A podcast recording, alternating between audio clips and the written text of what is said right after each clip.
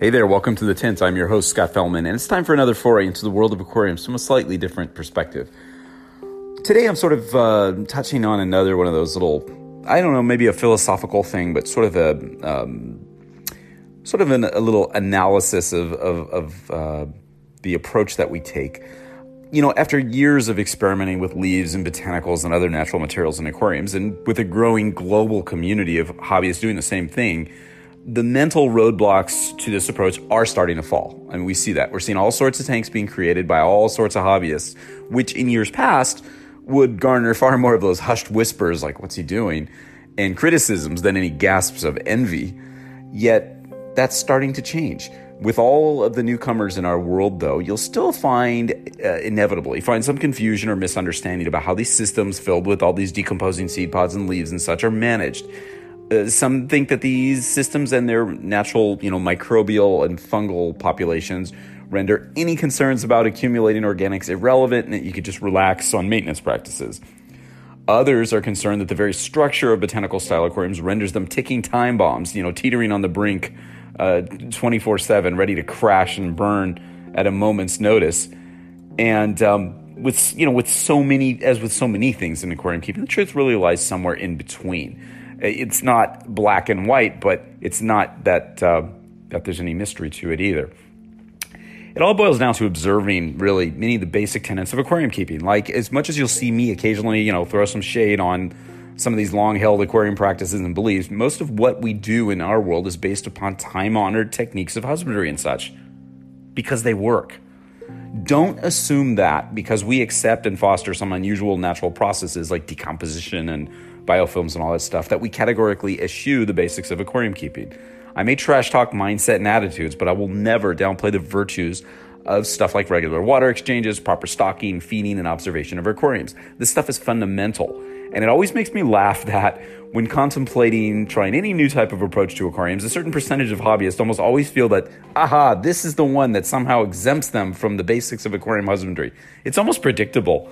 Why is that? I wish I knew you know, and some of the generic descriptors we use in our practice might very well gloss over some of the subtle nuances, stuff that we all should have a basic understanding of. And I admit that. Need an example? Like the term organics that we've used as a metaphoric red flag in the hobby to discourage throwing this stuff into tanks, you know, in years past is still important to understand. Not all organics are bad. Organics are defined as natural matter or compounds with a carbon base, which is pretty much everything, right? Stuff like nitrogenous compounds, however, are detrimental to aquarium water quality when they accumulate in excess over time. Nitrite, nitrates, ammonia, that kind of stuff, phosphates are sometimes detrimental. So, you know, it's important to draw a distinction and, and at least understand, you know, what the breaking point is. Now, no approach to aquarium keeping will refer your aquarium, you know, render your aquarium completely immune to these negative impacts. It's simple as that. They're natural systems. There's there's going to be negative impacts and positive impacts.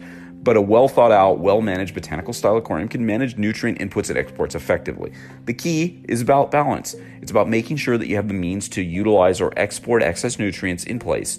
Like in our case, it's a healthy, diverse population of bacteria, fungal growths, microorganisms, etc coupled with common sense, tried and true methods of aquarium management to help you create a stable, healthy aquarium for the long term.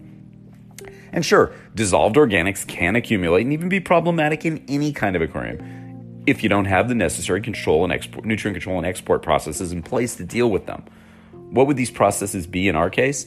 Well, to start with, proper stocking, careful feeding, decent water movement and filtration to physically remove any uneaten food and excess fish waste use of some chemical filtration media, such as organic scavenger resins, carbon, etc. But maybe those, those resins and various things, which tend not to remove the tint, but act upon specific compounds like nitrate, phosphate, etc.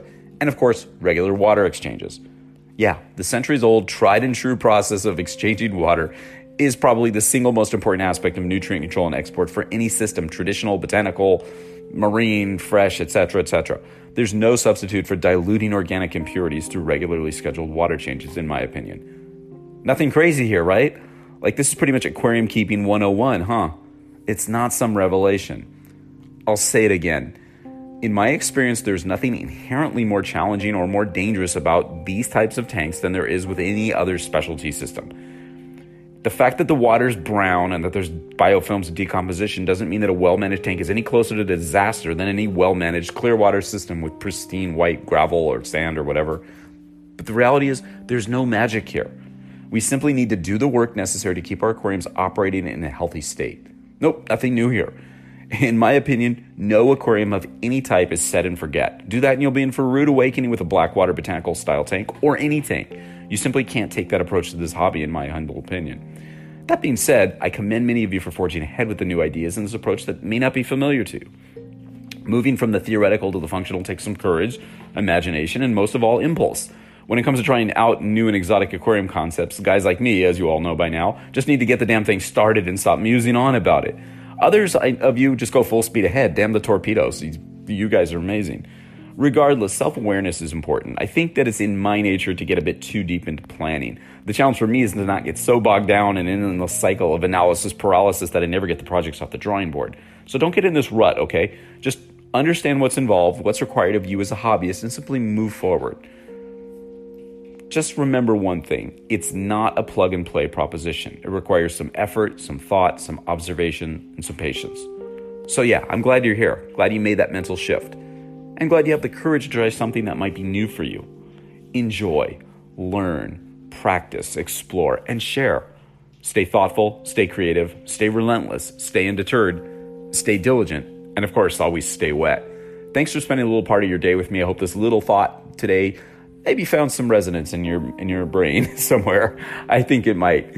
Anyway, have a great day. We'll talk to you real soon, and thanks for tuning in. We'll talk to you and see you on the next installment of the Tint.